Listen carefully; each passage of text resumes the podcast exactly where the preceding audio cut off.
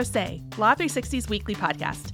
I'm your host, Amber McKinney, and I'm here with my co hosts, Bill Donahue Hello, hello. and Alex Lawson. Hey guys, we're back. We're back. It's always nice to come back from a break. I feel refreshed, ready to talk about a bunch of news.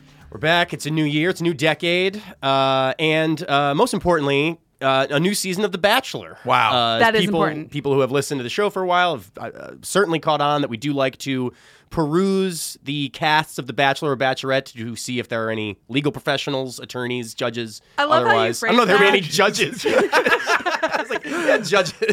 It'd be great if there were judges. it skews a little younger than that, I suppose. I also love Judge how you Posner phrase is that. the contestant on The Bachelor this year. well, now you're on to something. Well, I also loved how you phrase that. Uh, we like to peruse. This is really your favorite pastime, and, you Bill, just bring and the Bill news too. to Bill and It's, I. it's not, it's- yeah, I it's mean, not I was me. Just before we went on the air. I was asking Alex if he wanted to be in a fantasy Bachelor league. So Yes. um, I wouldn't cut me out of the conversation. Um, but we do have uh, news on that front. Uh, the, the there is one attorney in the contestant pool, uh, a young woman named Kelly Flanagan. Okay. She's 27 years old. She is uh, she works on tax and finance. Uh, it's it's like not very clear at uh, Flanagan Bilton, uh, which is a Chicago firm where she's from. Uh, she's a, she's a she's a tax consultant. what is clear is that she got a nice edit on the first episode. Yeah, She's- that's the thing. She looks like she's going to be on the show for a while. People who watch the shows can tell like like you, you can tell who's like an actual character and who's because there's like 30 women on the show like, like only a handful of them are serious yeah, contenders it's like the equivalent of like a red shirt in Star uh, Star Trek. Yeah, where, Like, you can tell who's going to be gone. but yeah she she got a good edit and she um the the bachelor is uh, peter weber he's a he's a pilot and they had met before like Oh. they, they met before the the show started and they had like this like kindred connection or something so she's gonna be around for a while uh, we will provide i don't know if we'll provide updates every week but we will provide noteworthy updates We don't want to. We don't want to promise something. Well, I don't want to over deli- yeah, o- o- over promise and under deliver uh, there. But yeah, so Kelly Flanagan, an attorney on The Bachelor. But uh, we have a good show. We do. a good non-Bachelor show. I mean, Um, some some things must come to pass. We're talking to uh, Norm Ornstein. He's a fellow at the American Enterprise Institute and an expert in congressional procedures. And we're talking about the upcoming uh, Senate impeachment trial, how that might go. There's been a lot of talk about, you know, what the rules are. He's going to try to cut through the, uh, you know, sort of the, the fog and explain the, the legal details for us. Definitely. Uh, we do have some news to get to first. Um, I'll start, I, I suppose. Uh, very interesting uh, sort of settlement that came out of the uh, product liability world this week. IKEA uh, agreed to pay $46 million to settle claims brought by a couple whose two year old son uh, passed away after one of the company's uh, recalled models of, uh, of dressers uh, tipped over and fell onto him in 2017. Uh, that deal is believed to be the largest wrongful death settlement for a single child in the history of the United States. Wow. Um, yeah, this is a.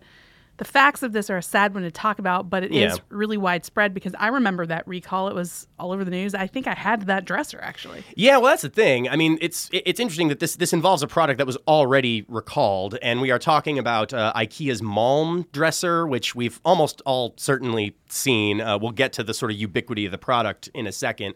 Um, you know, we've seen it in someone's house, or maybe we've owned it ourselves. Um, the company recalled the dresser in 2016 after there were a slew of reports about it basically tipping over and falling onto small children in their houses. The U.S. Consumer Product Safety Commission has found that IKEA dressers have killed at least eight children. Um, the company's sort of first big legal tussle over this uh, resulted in a $50 million settlement that was paid to three different families. Then that is obviously like i say this this one was $46 million to a single family. Uh, the $50 million settlement came in 2016 uh, after like i say three young children were killed by this model of dresser and the recall came uh, soon thereafter. Yeah, so let's get into the details about the current one, what makes it different Yeah. from the, the previous one that led to the recall itself. Right. So this uh, the settlement announced this week is being paid to Jolene and Craig Dudek, whose two-year-old son Joseph uh, died after the dresser uh, tipped over and fell on him, uh, and he asphyxiated thereafter. Now that incident happened in 2017, so this is a year after it was after the dresser was recalled in uh, 2016. But the Dudeks sort of claimed that they never received. I mean, it was funny. You talked about it being all over the news. They they had said they never received any notice from the company uh, of the action that that, Okay. that that it had been recalled. They were they were part of the IKEA family, which is their like membership Right. package. So like they they, like they they were on an emailing list. You would think it would be easy. They they say they never heard of this, and the suit further alleged that the company had knowledge of the dangers of this product. Sort of tipping over, uh, stretching as far back as 1989, Wow. and did not do enough to, you know, ameliorate those concerns. Um, so anyway, the, the settlement was was paid out today. It won't see the inside um, of a courtroom. Uh, IKEA put out a statement that said, "While no settlement can alter the tragic events that brought us here, for the sake of the family and all involved, we're grateful that this litigation has reached a resolution. We remain committed to working proactively and collaboratively to address this very important home safety issue." You sort of hit on it earlier. The the um, how widespread this is. You know, this is obviously a tragic case involving one family, but Yeah. We've all owned lots of IKEA furniture. There are IKEAs all over the country, and it seems like this particular product is everywhere. Yeah. So um, it, it raises a lot of questions about the about a company's obligations once or once they decide to do a recall. And in this specific instance, the, the the market is just flooded with it. IKEA has, Yeah. has estimated that they've sold roughly 29 million of these oh dressers over Oh the my years. God. I mean, like you know, it's it's a successful company. They sell you know decent enough looking furniture for pretty cheap, and so a lot of people buy this stuff. Um, so you know, like I say, the Dudek said they never heard about the 2016 recall, which raises questions about how vocal and proactive the company is in telling people when they come upon these these defects. Um, but even the terms of that recall sort of um, uh, came under fire. Even people who who did hear about it, they, um, in addition to like a normal recall, accepting returns and offering refunds. They also sort of made it part of the policy to just begin uh, offering wall mounts, which are just sort of the things that you screw Right. into the top of the dresser to fix it to the wall to keep it from tipping over.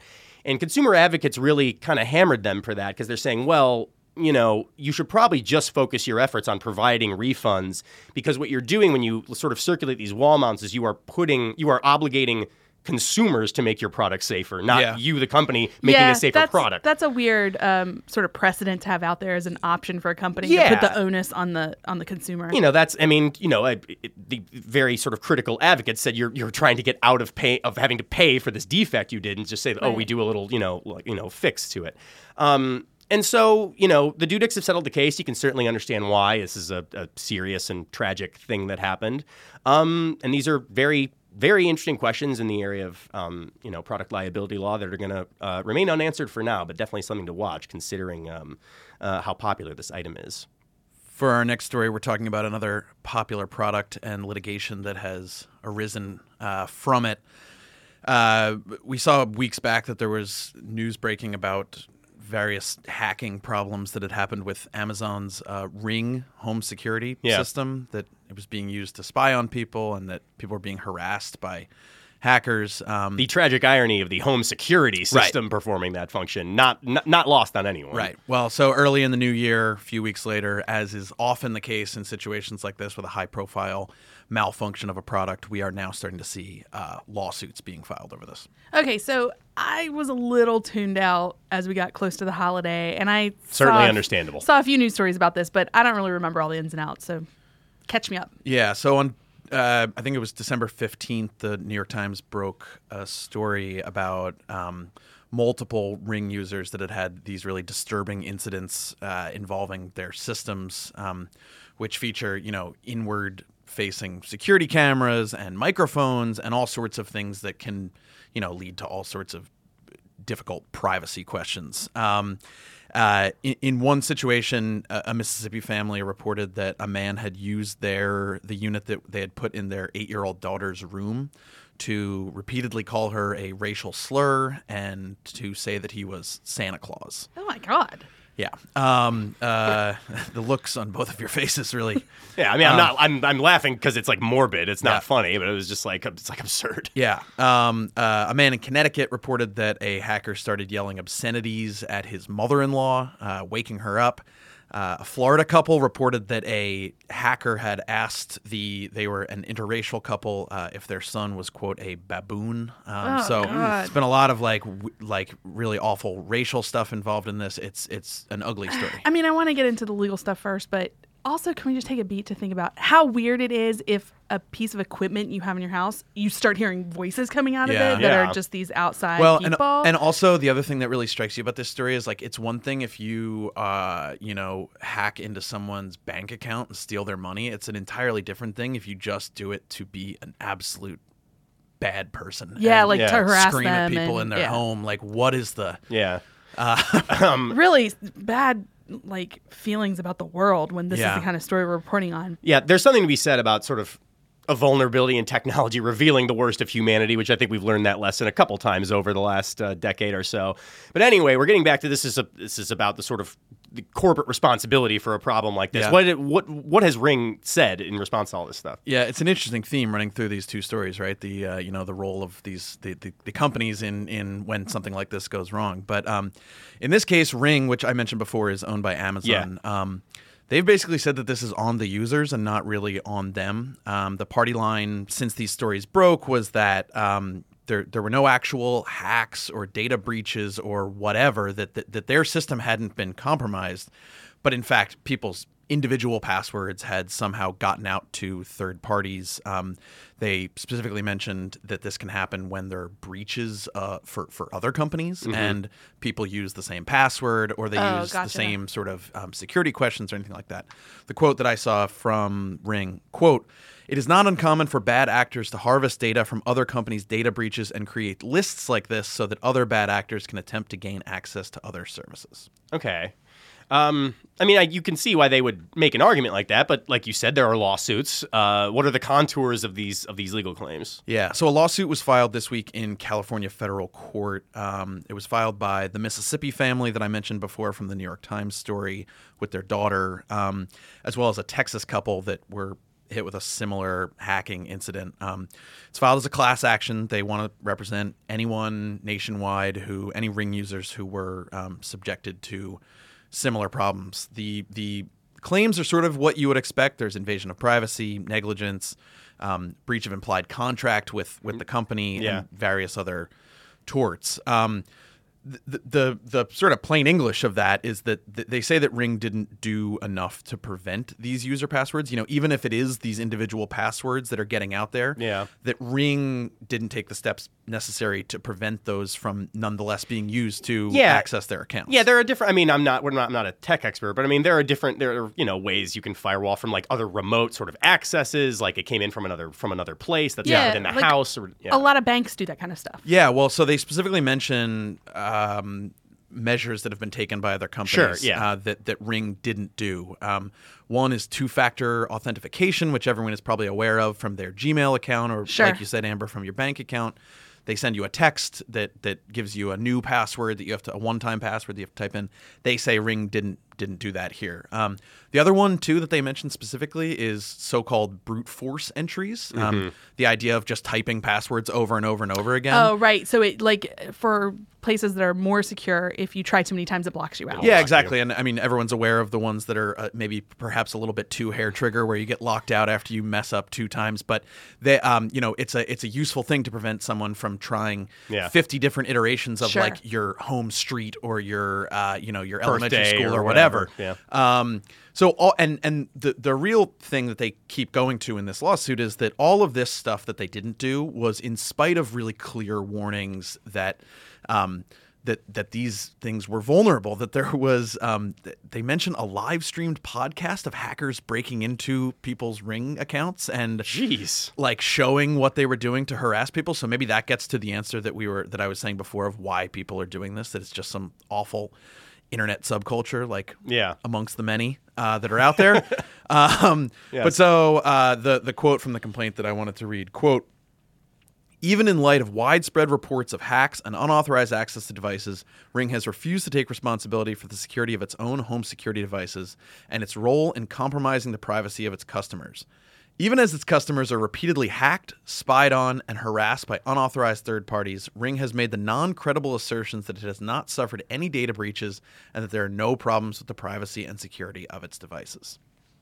So uh, we, we will see what happens here. It's Yeah. obviously it's always interesting. You know, I think we saw in both of these stories, um, the the you know the responsibility of companies when they put products out into the market and what their corporate responsibility is, their secondary sort of liability when stuff like this happens, how they can be held responsible because really, I mean, they're the people who can can take action to prevent and fix kind of things like this, which is, I think, the uh, Yeah. the idea. Um, so uh, we'll watch where this goes. We'll watch to see if more cases are filed. You have Definitely. to think um, that's something we see in situations like this. So we will see.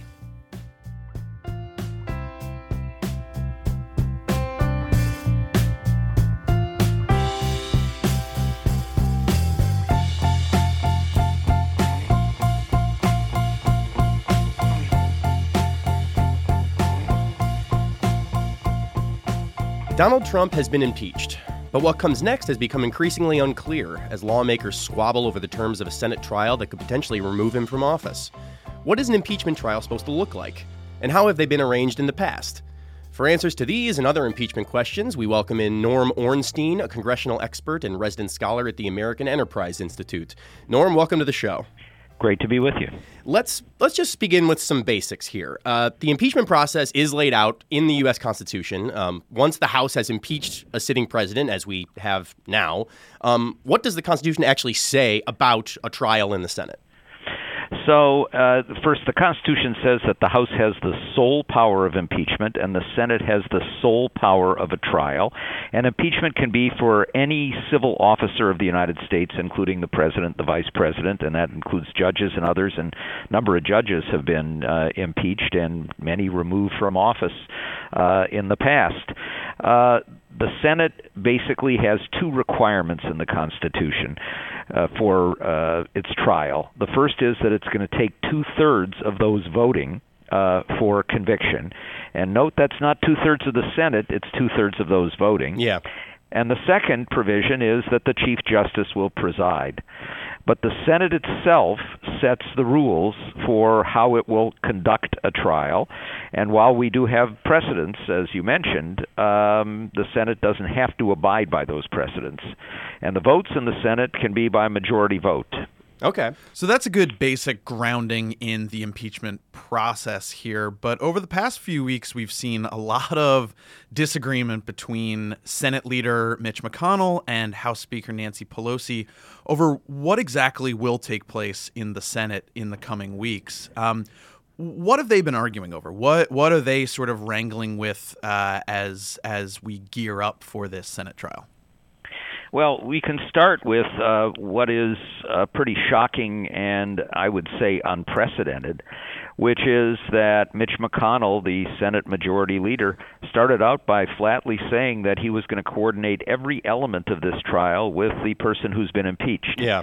And keep in mind that uh, every senator, of course, when uh, that individual gets elected, gets sworn into the Senate, takes an oath on the appropriate Bible or document uh, to uh, faithfully abide by the Constitution and the laws. But then there's a second oath that's taken uh, for an impeachment trial, where you pledge that you will be impartial. Uh, now, you know, the reality is that you're going into any impeachment of a president, and a lot of people are not impartial. Yeah. Uh, the, the president has supporters, the president has uh, opponents. But to start out flatly saying that, uh, never mind that oath, was something quite remarkable. And then, of course, McConnell made it pretty clear that uh, he would just jam this through as quickly as he could without witnesses, with just the perfunctory elements. And the perfunctory elements in the trial would be that the House, which uh, creates managers, individuals who go over and basically argue the case Yes. almost like uh, the prosecution. And the president will have defenders, and those defenders are usually outside lawyers. Um, in the case of uh, Bill Clinton, uh, that was true. He had his outside lawyers, but uh, the final summation uh, uh, in his defense was actually done by a senator, uh, Dale Bumpers of Arkansas, uh, his uh, very close friend and Right. ally. Um, they uh, set in place in that particular case a framework for how they would handle the trial in advance, and it was done in a thoroughly bipartisan way. Okay. From the get go, there, we had uh, the uh, Senate majority and minority leaders, uh, Tom Daschle and Trent Lott, uh, who sat down with members of both parties to set out a framework. And then they had some disputes over who the witnesses would be and whether there would be witnesses. Okay. Uh, in this case, we had McConnell saying right from the start that there wouldn't be witnesses, and Nancy Pelosi said, I'm not going to send over the articles of impeachment or name my managers until we know what the Senate is going to do and make sure that it's not just um, a farce. Yes, and, and and we should say we're recording this on a Friday, and it's sort of it's looking like we're seeing some movement in the direction of Pelosi maybe getting ready to send over the articles. Um, but I did want to um, go back to the to the Clinton impeachment just as just because it's our most recent sort of point of comparison. You said that there was disagreement in that regard over you know what witnesses would be what witnesses and what evidence would be presented. Where did they? I mean, it was a pretty fulsome trial, was it not? It went on for several weeks. It went on for many weeks. And the other thing that's important to recognize, especially as we hear the rhetoric now, where Mitch McConnell is saying, we're doing it just like the Clinton trial. Yeah. In the Clinton case, uh, most of the relevant figures, the people from inside his administration, the people who had been involved, including Monica Lewinsky, had been uh, interviewed and uh, vetted and uh, all of that discussed in a very full fashion Yeah. before the trial took place. So witnesses, in some senses, were superfluous. Now you can argue that it's not superfluous if you want to see these people face to face and you know watch their facial expressions and so on. Uh, and one of the disputes, for example, in the Clinton trial was that Republicans wanted Monica Lewinsky Right. to testify in public, and what they agreed to was to have it done in private because, of course, these uh, this involves some fairly explicit sexual uh, Yes. elements. Um, but in the end, they agreed, for the most part, on the witnesses that they would have, all witnesses who'd been heard from before.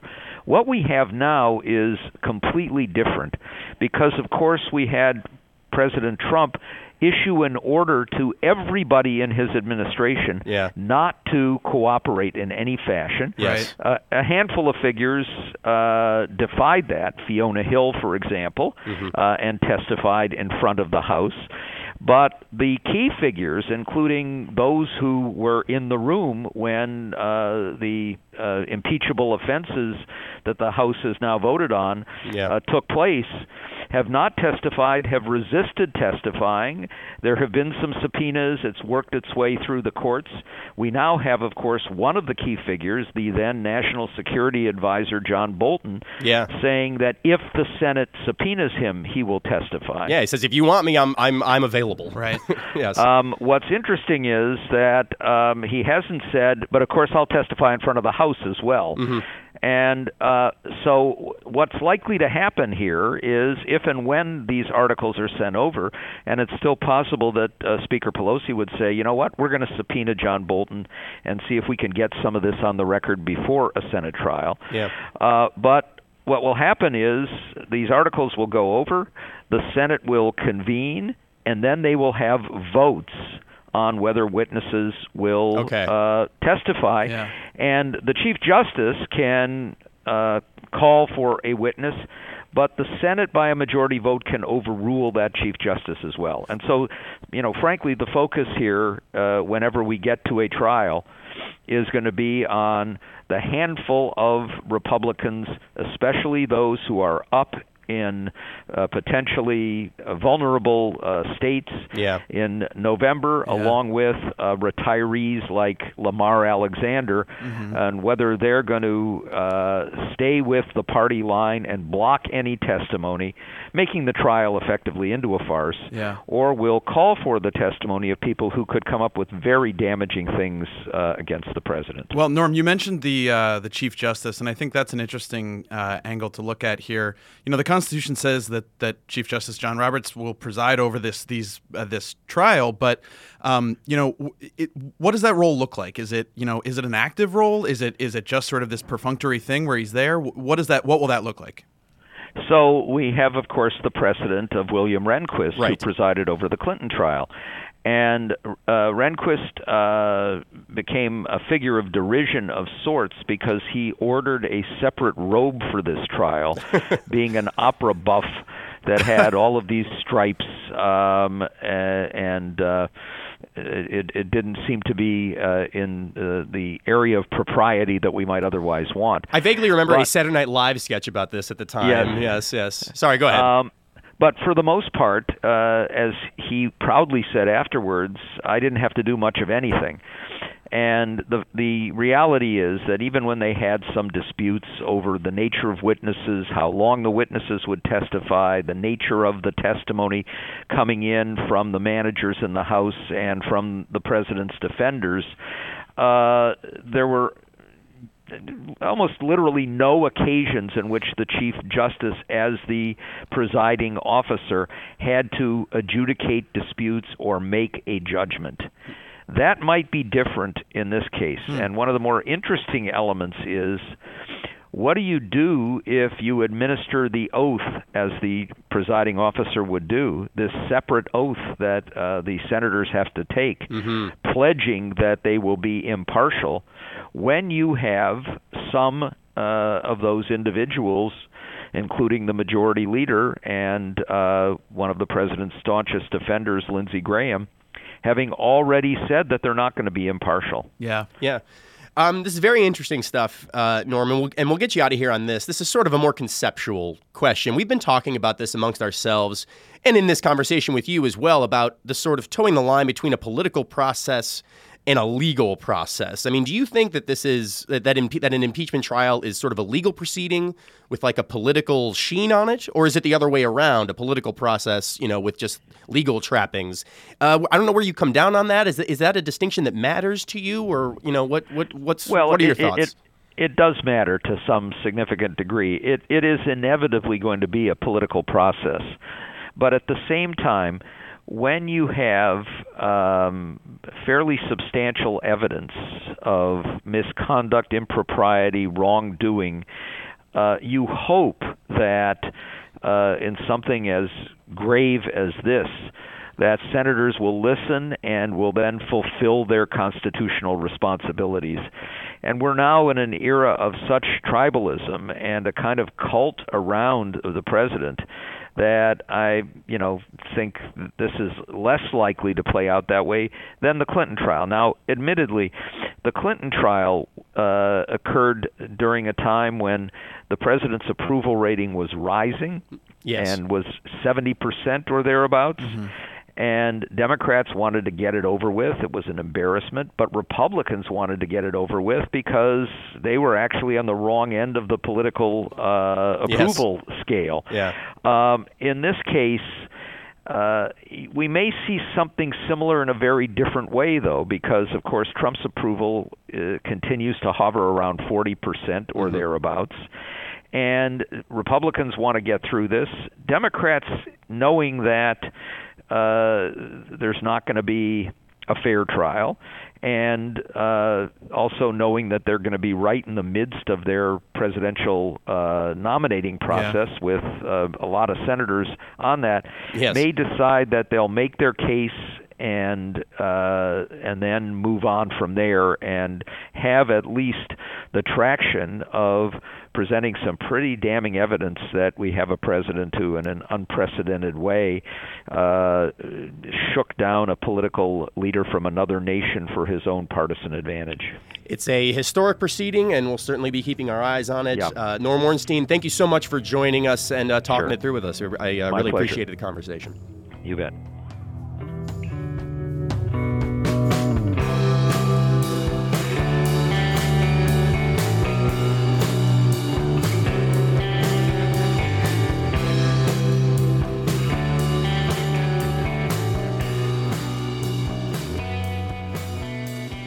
Like to end our show with something offbeat, and judges are acting crazy again. This is about as so, offbeat as it gets. Yeah. Um, I didn't think we could top the Indiana judges, but this gets pretty close. This is definitely wild. Yeah. Um, the Kentucky Judicial Conduct Commission brought charges against a um, family court judge named Dawn Gentry for a variety of actions that she took, including um, A variety of actions, well, multiple actions. well, look, uh, it includes all kinds of misconduct, including things about how she ran her judicial election campaign, um, how she retaliated retaliated against employees. But Boring. The, the top line thing everyone's talking about is an allegation that she had a threesome in the courthouse with two of her employees. Little uh, how the sausage gets made for the listeners. I was uh, right before this. I was googling Judge threesome to try to find more news stories about and it. Bill's going to be fired later by our Deeply IT team. unpleasant Google yeah, search. um, yeah, this is truly crazy. Um, Yeah. she's the reason we're talking about it today. Um, she was actually put on suspension by that judicial ethics. Um, panel While the uh, case while they're- plays out exactly while it yes. plays out and it seems like there's going to be a lot of people that need to be um, interviewed and a lot of uh, At least hearings. three. At least So- three. God, you beat me to it. he's got, he's Oh, got all the good jokes over there. so At least three people. So let's get into some of the Nice. other things she allegedly did.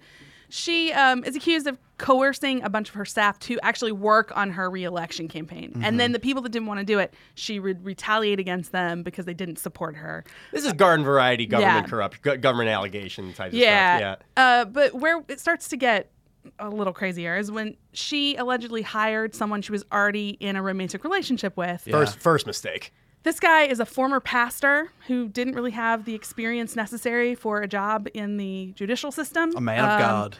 And there are Well, who are you to say, there- Amber? Uh, leave- please, Well, please leave that to the The authorities. Judicial Conduct Commission Yes, has I know. this in their uh, in their uh, charges. I know. Um, so he allegedly was allowed to play guitar and sing in the office. This, by the way, I'm I'm glad I'm so glad you mentioned that. Way more unforgivable than like what what we what we think to be consensual sex dude, at work. dude in your college dorm just playing Wonderwall. Yeah, Uh, at I- the I- court. I- I- the quote about it was that it quote was disrupting other court employees during the workday. yeah, no doy. exactly. No Reasonable. Kidding. yeah. Um, yeah. So Gentry, to those allegations, said that she didn't know that that was a distracting behavior. I didn't know he wasn't allowed to do that. Was that th- this is this is the classic George Costanza? Was that wrong? Was that wrong? Should I not have done that? Because if I was aware that that was frowned upon, Right. Yeah, right. So, Yeah. Amber, you've mentioned two strikes, but I got to think in a story like this, there's a third strike coming. well, um, she allegedly took her children to work and let them witness confidential court proceedings. I think you said let- let- including- let them witness No, no, let's not go there. Just, just the actual court proceedings, but it's family court, and all of that stuff is supposed to be private. Sure. And allegedly, one of her children recognized another kid that was part of one of the cases. Oh, no. So that's not good, guys. Um, just all this, sorts is a, of this is a cesspool stuff like Yeah, here. she um, falsified Allegedly. time sheet sheets, and um, she let people that worked for her get drunk on the job. Like it goes on Wow, and really on. buried that lead, too. It's hard to pick what's the most leading thing here. Well, I mean, it's not that difficult, Well, but, I you know. that's true. uh, Let's not miss the forest for the trees here. so the alleged threesome was with the uh, the pastor we've previously talked about and her secretary. Um, but oh, I didn't. I, I missed that part. Yeah. I also didn't realize that the other, the third member was also a, Yo, a- yes. an employee. And it allegedly happened during work hours. So Oh. not even off the clock. like a- at at the courthouse. Yes.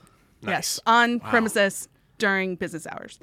Um, and there's another person, another attorney who alleges that she was propositioned and then that she Oh. was treated poorly after she declined. Turning the turning the courthouse into a swingers resort. What is Good going on heavens. a lot here? going on. So, as you can imagine, all the headlines have been about what we're sort of joking about Yeah. because it's it's hard to not focus on that in this Well, in this yeah. story. But she's done so many other alleged, you know, practices that would be against any level of judicial ethics that there's going to be a lot to unpack for this commission.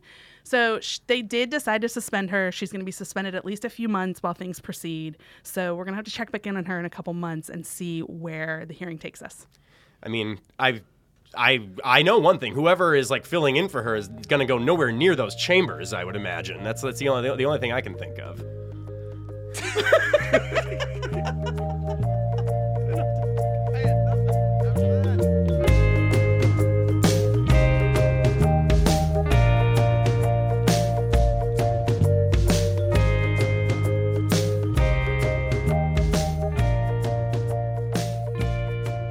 Guys, it's been a great first show back in the new year. Thanks for being with me, Bill See you again next week, guys. and Alex. Thank you. We also want to thank our producers, Kelly Marcano and Stephen Trader, our graphic designer, Chris Yates, our guest this week, Norm Ornstein, and contributing reporters Hailey Konnath and Emily Field. Music for the show comes from Silent Partner. If you want to know more about anything we've talked about today, check out our website. It's law360.com slash podcast. And if you like us, do us a favor and leave us a written review on Apple Podcasts. That's how other people find our show. Thanks, and see you again next week.